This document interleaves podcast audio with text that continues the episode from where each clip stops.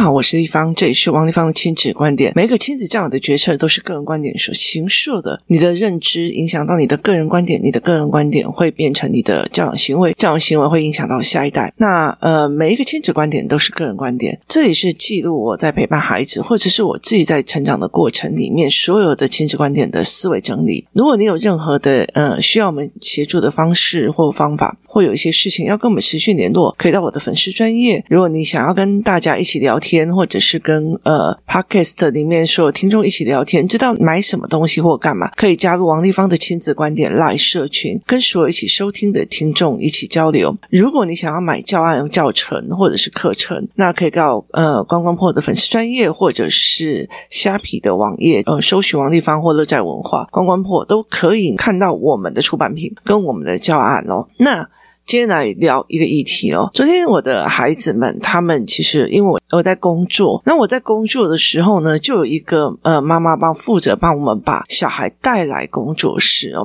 就是他去接他女儿下课的时候，就顺便把呃其他的小孩带来了工作室。那孩子们一进来的时候啊，就开始哦到处跑跑去干嘛干嘛，有的没有的哦。那这个过程里面哦，其实已经好几次这样子。那后来到最后我说我要离开的时候，那有一个桌子上面哦，就有一些东西，一些食物的呃包装盒跟一些一些东西放在那里。那呃，我就叫我儿子说去把它收好，然后他就不要。然后我又再叫第二次，他也说不要。后来他叫第三次，他还是不要。然后他就跟我讲说，那又不是我做的，我为什么要做？然后我就说，所以如果以后不是我做的事情，我也不需要做，就是。如果不是我做的，那我也不要做了哦。那呃。他那时候就有点不舒服，他就说：“我自己的碗我已经洗好了，我为什么要帮别人做？”我说：“那之后我自己的饭吃完了，我就不要管你肚子饿不饿，因为那不是我的事情，是吗？”那后来到最后，我也就下去做嘛。我下去做的时候，他也下去做。那后来做完了之后出来的时候，我就跟他讲，我就其实有点生气，我就跟他讲说，我就跟他讲说，其实，在整个工作室里面，最后已经剩三个人了，就是。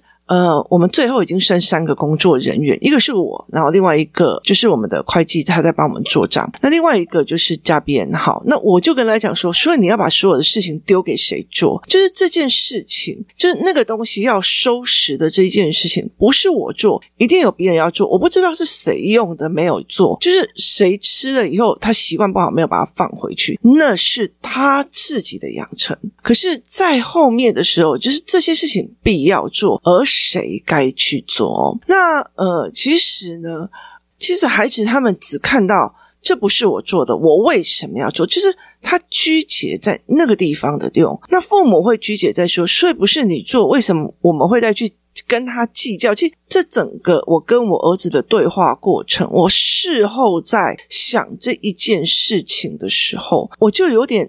理解的一件事情是，我在这里犯了我所有呃妈妈或爸爸会犯的一个错，就是说这不是我做的，为什么要叫我的儿子做？然后或者是说，哦，那不是我做的，我什么做？那你就会开始去跟他计较。好啊，好啊，好啊，以后不是我做的，我也不要啊。你以后肚子饿，我也不管你啊。好，就是我犯的的错是大部分的父母都一定会去做的事情哦。那后来我引导他去看，在整个团队里面，等于是第一个。为什么是我？好，为什么是我？是站在个人的角度，站在个人的角度，就是又不是我做的，为什么要我做好？这是他自己的视角。然后呢，我站在视角是跟他讲，好，那你以后你要吃饭，我也不要给你哦。所以站在是我跟他对峙的两个人的视角。等到再往上抽一个视角来看的时候，我一走出去的时候，我说：如果你不做，这里面一定要有人做哦。然后，所以不是 A 阿姨就是 B 阿姨，他们要做这件事情，你到底要留给谁做？这里就是跳到了整个现场当地三四个人的视角，就是你的盘面再往上捞一层了。本来是这又不是我做的，为什么我要洗？好，是他自己个人视角。我跟他计较的是，好啊，那你用你的衣服，我也不要帮你洗；你的饭，我也不要帮你煮。好，变成两只鸡在互斗的视角，就是本来是我只要吃我自己要吃的米，脚下的米就好像鸡一样，我只要吃我脚下的米就好了。跟我两只鸡在互斗，好，这件事情是变成两个人视角。好。再来往上一层的时候，这个鸡舍里面有那么多的资金，然后我们要怎么去思考它整个盘面？然后在这三件事情的处理方式，它开始调整了。我本来是我的视角，我把它拉到我对跟它对峙的视角。接下来我把它拉到整个公司里面，现在剩四个人，一个是我，一个是佳佳阿姨，然后一个是我们会计小姐。好，那再加上你，所以你不做，我不做，那你就是丢给那个两个人做喽。好，所以在这整个事件，你到底要丢给谁做？我不知道那个东西是谁弄的，但是我们要帮忙洗，这是最重要的一件事情哦。好，这个叫做用到团队的，就是盘面的四个人的视角。好，这是盘面的四个视角。我今天，我今天早上。我今天早上我在阅读的时候，我就想到了一件事情，就是我打开了我的 Record，就是我在做呃 Podcast 的机器的时候，我忽然警觉到一件事情是，这件事情我拉了三个视角，只是拉了三个视角，我错了哦，我错了的意思是为什么？我错了的意思是为什么？就是其实我常常会跟我的儿子在讲。在这整件事情里面，你去想你自己可以调整的，就是你不要去想调整世界，而是你要去想你自己可以调整的。我自己可以调整。我忽然发现，我在这整件事情，我只拉高了三个视角。我从小孩的视角拉到我跟他的视角，我再拉到了呃整个公司的视角，我只拉到了三个视角。意思就是说，我的 level 还太低。所以，其实我后来在往上拉一个视角的原因在于。是什么？最近其实工作室里面，其实像我如果在做教案或者一些陪孩子思考的时候，我们一次印下来就会印非常非常多，就是我们会印非常非常多的那个本子哦。那呃，其实没有错，就是其实没有错。其实，在课程里面，例如说，我们的孩子他们进去学校之后，他们一定会有一件事情，就是把课本从第一页翻到最后一页，就是我想知道接下来有什么故事，课本里面有什么。好。这个叫 review 的功能，也就是要预习的功能，它叫预习哦。所以他在教预习的功能的时候，每个孩子就会觉得哦，我要先看一下。然后有时候我在教第二页的时候，他已经跑到第十五页，还要发问问题，他自己不觉得他自己状况，他就我发问问题，你就要回答我。可是我们在讨论第二那。其实很多的，就是课本的步骤，它其实是有脉络的。那就翻到后面，那后来我就其实认知到这个所谓翻到后面，或者我要预先知道的这件事情没有错。我有一个心理准备，就是我有一个预习的心理准备。它在很多的东西里面，它都必须要。我不是说这件事情错，它有很多东西是必要预备的。例如说，我在说我的小孩都要进去一个环境，知道很久以后，他才会知。知道他在干嘛，所以其实他还是要预习环境这一点。我们其实呃有一空位说，因为最近也有一个妈妈在呃语言班问我这个问题。好，那很重要很重要的一个件事情在于是说，我们在看这件事情的时候，你是怎么看的？那后来其实很多人就要预习什么有的没有的，然后有些人要先去，例如说我们去跑过一次场地或干嘛。好，这些东西都是事情准备的最极致，就是例如说，我今天我想要去，就是今天如果我想要去呃语言学校，那我要去开个营队，那我势必我一定要去看过场地，然后做一次 round down，。好，这件事情是势必要去做的，可是。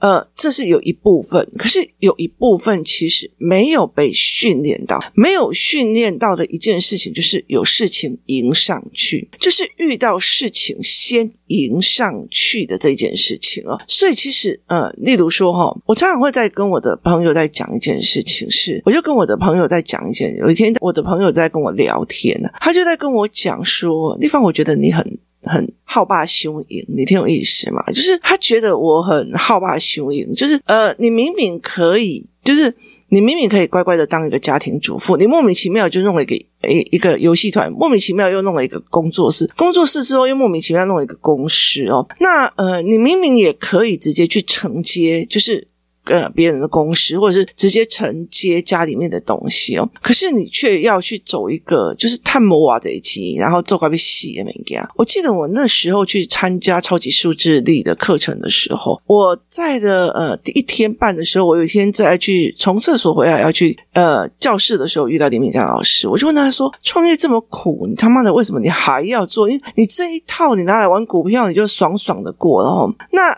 呃，其实我觉得我一直在找这个答案，可是我觉得我现在就有就找到了。为什么呢？因为当你在创业的时候哦，你就会养成了一种心态，那种心态叫做啊，遇到事情处理掉，遇到事情处理掉，遇到事情处理掉。所以其实那时候去听施正荣先生的演讲的时候，他讲了一句话说：“哦，我今天早上如果起来的时候，觉得今天好像没有什么要处理的问题的时候，我会觉得我干嘛活在这个世界上？好，有问题处理掉，有问题。”迎上去处理掉，有事情迎上去做掉，有一事情迎上去弄掉。为什么？因为如果你今天是一个，例如说公务人员，或者是你是一个呃公教职人员，哈，我其实今天不做，我明天也不用做怎么样啊，我后天也不会怎么样啊。那呃，例如说我今天的教案没有改变，那我明天也不会怎么样啊，我后天也不会怎么样啊。哦那有时候，例如说呃，今天我如果没有备课。我看过以前我的老师，我那时候有一件事情是非常有趣的。我常常跟我的学弟妹讲，就是学弟妹他们来问我事情哦，然后我就跟他们讲了一件事情，就是有一个学弟他都考了一个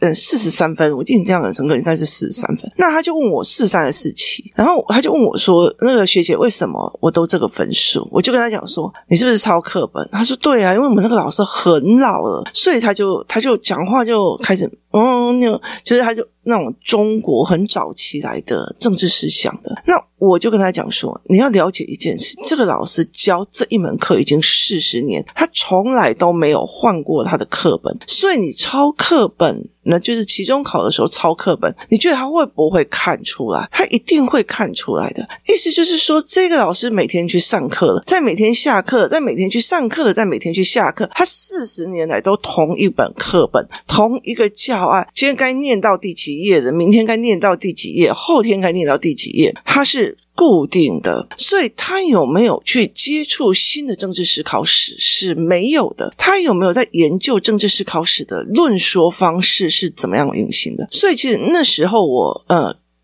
就是得到了这个，而且其实很有趣的是，第一年是我们班同学很多人都是用抄的，他抄到那种因为老师眼睛不好嘛，老花眼，然后呃。学姐们都会教我们，老师只要一考期中考，就是报纸用全份，他们就开始看报纸。看报纸的时候就不会看我们在写什么。可是老师非常的厉害，因为他一本书他看了四十年，所以标点符号、句号什么东西他都知道。所以你有没有抄很重要。我就跟那个那个学弟妹讲说，你加一个语助词，或中间把它改两个字，齁，就把它改掉。那。你把它稍微改一下，润滑一下，你只要改两个字或五个字，说五个词值就好了，请你接下来就会九十八分。他就说怎么可能？后来下一次他真的就是考到九十八分。我说他只有两个价嘛，那呃，其实，在整个过程里面，他并不需要，他没有每每天没有迎上来新的东西，没有迎上来新的知识点，他没有迎上来所谓的新的挫折跟问题点哦。所以其实后来我那个时候第一件事情，我那时候以前。留长发，我上他的课第一件事情就是那时候没有蓝牙耳机哦，然后所以我第一件事情就是把耳机藏在，就是耳机线藏在我的长头发里面，我就开始听音乐，然后自己把那本书读完。读完之后，然后知道在干嘛，有就把它读完之后，我接下来我那一整个几乎就是在那边读我自己的书，看我自己的漫画，干嘛有的没有，我几乎都不太鸟老师在说什么，因为他从头到尾就是这个样子哦。所以其实呃，所以后来我就跟我这个朋友在讲，因为他是我那个大学的认识的朋友，我就跟他讲说，你看这个老师他这个样子哦，那我其实就蛮警惕的，因为现在的讯息差很可怕，现在最近的讯息差非常非常的可怕哦。因为其实像我们有时候在网络上哦，你如果回答什么，我就给你什么什么操作单。你会回答什么？我就跟他们讲说，其实他们就在利用你们的讯息差，因为你不懂。所以他去肢解别人的某一个论点的某几页，然后再给你，甚至他是仿的。其实有很多东西我都可以看出来，说他是在哪里仿他，因为你去抓资讯的源头，或者是抓资讯的东西是非常有用的。那台湾跟中国两地地方又有非常多的所谓的资讯闭锁，所谓的资讯闭锁跟资讯障碍，或者是国外有资讯障碍，例如说，好。美国的一些教案教材的东西，中国人会利用这个资讯差，把美国的东西，例如说，我其实是给老师的 teacher pay teacher 的东西，我的教案，然后我把它弄起来以后，我放到淘宝去卖，其实我只要八块钱美金把它买下来，然后我再把这个东西的呃，就是档案。拿去，然后做影印这个动作，然后我就上架淘宝，上架拼多多，好，它就变成了一种卖的东西。所以它其实在利用的美国跟中国之间的资讯的。壁垒的资讯差，那台湾有很多人就会觉得说，其实我有一阵子啊，这个有治安的危险，那个有呃，就是中国的网站或什么有的没有的网站会有什么治安危险，这个我听不好。我有语言的壁垒，例如说日本的东西，好，那我一定会有语言的壁垒。那中国的东西，我又会有资讯的壁垒，就是我觉得我我下载这个东西，你们那个 low，可是。在这整个过程，你如果打开这所有的壁垒去看很多的东西，资讯差就非常非常的严重。它就资讯差就会非常非常让你觉得，哦，这原来就是可以这样子把所有的东西弄起来。那可是问题在于是，现在资讯这么多，然后所有事情都这么多，其实小孩子一直很难，就是就是我们，例如说，他晚上睡觉一定要是固定的时间，然后呢，出国玩一定是安排好的，避免小孩受伤。然后小孩稍微受伤一下，就老师怎么可以让小孩这样受挫？他怎么可以这样子？那如果这个件事情为什么可以怎么样怎么样？好，站在这个孩子来讲，或站在这一个人的思维来想，他们其实在做这一块的思维。好，那有些小孩，其实我我会觉得说，你如果觉得哦，担心这个小孩哦一直在听大人讲话，他会怎么样？没有怎样啊，就是他听了，我们再来去做决策。担心这个小孩，哎，你的儿子怎么这个样子，让我的小孩很生气。好，那没有啊，那你就要去跟小孩在讲啊，就是。重点在于是，你不要去试图改变这个社会，不要试图去帮这个小孩做一个非常稳定的社会，而是让他去到处去 try，然后得到的一些问题来问你，这才是一个最重要的一个概念。所以，其实我常会觉得是说啊，那个某某人问我什么问题，他会变成另外一个孩子的养分。所以，在这整件过程当中，就是在整件的呃过程当中，你去思考讯息差，其实造成非常非常多。我的影响，好，讯息一来了，我有没有迎上去？就是我有没有迎上去哦？我今天早上送孩子去学校的时候，那我就在想说，诶。我要回来的时候，我就想，哎，买个橘子吧。我就在想说，我要去买个橘子。那我就呃停在了我们家附近的一家橘子店。那那一区域不是我常常去混的一个区域，所以其实我就看到那个橘子店旁边多了一间所谓的嗯、像那个那个什么 Family Go，就是我有一个配合的厂商，它是 Family Go，在松山永春市场那边，它。其实真的好厉害哦！你要吃林聪明，他就去帮你，就是团购林聪明啊。然后你要去什么呃，知味香的所谓的呃烤玉米，他也去把你整把运运回来。然后你要去什么什么什么哪一家非常有名的什么豆腐卷，哦，他也会瞬间把它拿回来。我就说还好，他不是开在我家附近，要不然我真的是会没钱到一个极点哦。那。他常常去做这件事情啊，也意思就是说，以前的柑仔店，他后来其实被所谓的呃便利商店呐、啊、量贩店打败了。好，量贩店又被谁打败了？量贩店又被宅配打败了，就是他被呃电脑网购啊这些东西又打败了。好。当这样子在过来的时候，这些所谓像 Family Go 这种，像在水果店旁边又开了一间这一种，像你加了他的赖社群之后，他会告诉你，哎，我们现在有日本的什么什么东西来了哟，我们这样有什么什么来。所以在这整个过程里面，他很快的去拿到了，知道说，哦，我现在做这个比较赚，好，做这个比较好，好，做这个人为什么很快的拿到了？现在世代在改变了，这个事情在改变了，这个消费模组在改变了，这个在什么？好，迎上去，迎上去是一件非常重要的一件事情，这不是我预期之中的改变，这也不是我预期之中的问题，所以我没有预期，但我迎上去这一点是很重要的。这不是你预期你自己要做的，这也不是你预期你今天吃的一个东西以后，例如说，我今天吃了一个东西以后，我收这个是我预期里面的责任，好。这不是我预期里面该做的，这个盘面也不是我预期里面该弄的。可是我迎上去处理这个问题了，我迎上去处理这个问题了，这是创业者一个非常重要的。那除了创业者之外，他是未来一个，你知道，我觉得世代在跑很快哦，软体就是。你你要想想看，还没有在网络世界开始之前哦，我们的传统销售模式已经维持了几千年哦，就是。我们的传统销售模式，就是网络还没开始之前，传统销售模式已经赢了非常非常多年了。例如说，以前啊，中介啊，在很久很久以前，就有人去什么呃，去去波呃波斯拿什么呃绸缎过来中原卖，或者是呃，就是英国人就会把他们的茶叶运过来。这个东西其实中介就是那个在帮忙做的中介，好，买卖中间其实就一直在这样，不是水运、陆运就是海运。好，慢慢的后来到后面的时候变成网络了。网络一刚开始，从我们一刚开始在做这种，我用的是呃 IE，到现在它非常非常快速的在转换，而且它非常非常快速的在转换市场哦。所以如果我们还一直赢在。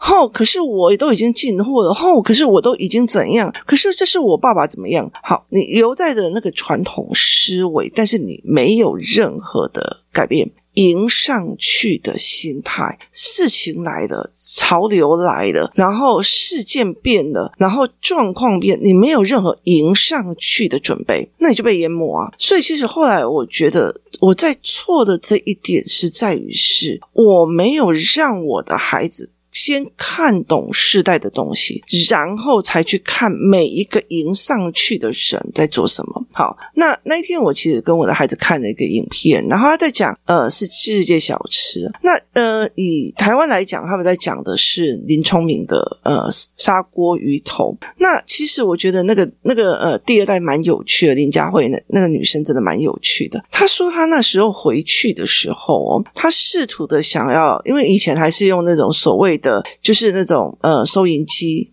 哦，就是一个铜钱罐，然后他就是用那种东西，然后后来到最后还要用 POS 机，就是所谓的我们在做的那个收银系统。那他爸爸妈妈很反对啊，然后他们每次就为这件事情吵，他们雇了四五个人在那边洗碗，然后他们也为了这件事情吵，你为什么不要买？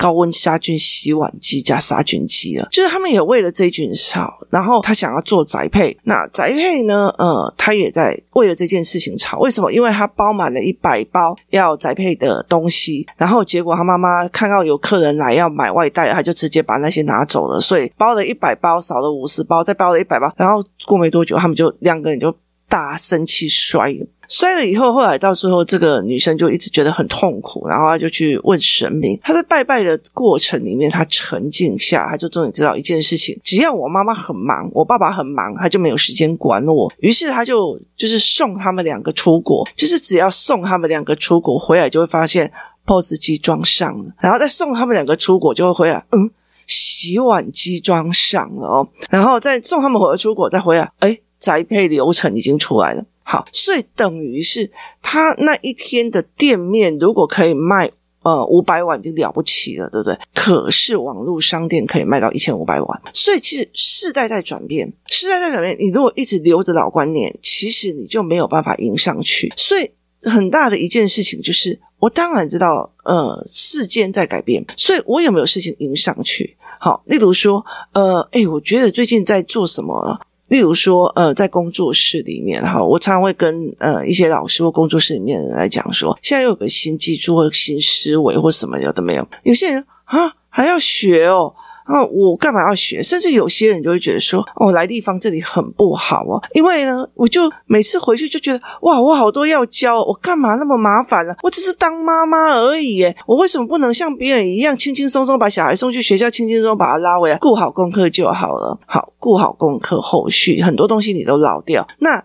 问题点在于是什么？我不想迎上去困难点，我不想迎上去我未来可以面对的东西。我今天在跟呃人讲说，现在我们要先教孩子，例如说我要先教什么叫做可能性，或者是我要先教孩子什么叫虚构的，或者是怎么样，或者我在教孩子手机成瘾的一些所有的问题的要件。干嘛？用手机又不会怎样？有时候我真的很忙的时候给他用手机会怎么样？好，没有怎样。问题在于是你现在不处理未来的问题，因为未来一定会啪在你身上的，所以这是一定的。所以迎上去这件心态是非常非常重要。所以后来我就跟我的儿子在聊，我说我做错了一件事，在这整件事情里是妈妈的成绩看得不够高，就是我只在怎么可以委屈我小孩？为什么我在委屈我小孩？我的小孩以后又不是拿扫把的。好，那你只有在哪个层级，每一个层级产生的观点跟界面不一样，在整个大时代的潮流里面，你再去看，一下子小红书，一下子什么有的没有，一下子。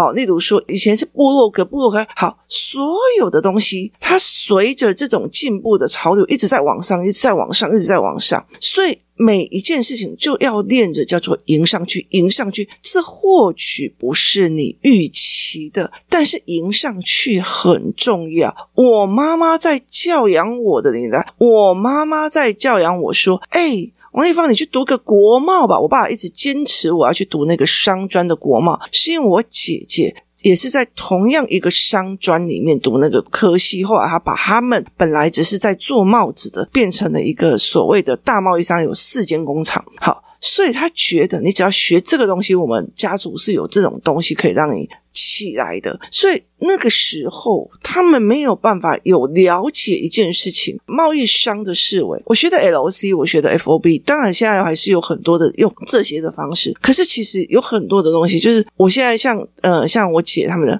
我叫货，然后我就直接网络上用那些所谓的信用平台直接付款。其实我昨天还在跟我们一个呃公司里面的一个伙伴们在讲说，因为你知道很多的妈妈他们其实就会用保险的概念，就是呃我觉得那我就是去做。保险从业人员或干嘛？那我就跟他讲说，嗯，现在有一种新形态的，他也是在做这一块的。那其实中间已经去了保险公司的这一个架构，是因为网络跟社群发达而导致这个方式在改变。那这是一个商业模式的改变，所以其实在于这件事情，潮流来了，赶快迎上去的这个心态，或者是知识点来的，赶快迎上去的这个心态，新的思维、商业模组来的，赶快迎上去的这个心态，它非预期，但是我有迎上去的勇气，这是一个非常重要的思维概念。今天讲的是我在处理同一件事情里面，呃。我会比较建议，如果你真的是听不懂这一集，就多听几次。在同样的，我这个东西，为什么别人吃的东西我要收？为什么别人的东西我要做？这整件事情，它有四个层面，那个几个层面，你要去思维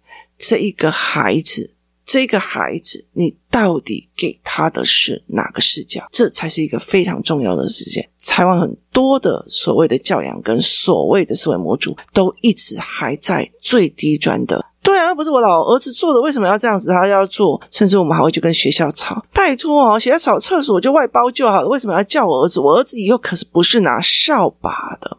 重点在于迎上去，重点在于是你愿意蹲下去，弯腰下去。赶快先做，这才是一个重点。没有一个人，没有一个最上面的人，他其实不是先弯过腰的。这才是，如果拿扫把这种小小的屈辱都没有办法，其实很大一件事情，他什么都弯不下腰。这是以前我爸爸跟我讲的一件事情。所以，其实我爸爸只要开了一家店或做一件事情，我们最重要一件事情就是扫厕所。今天谢谢大家收听，我们明天见。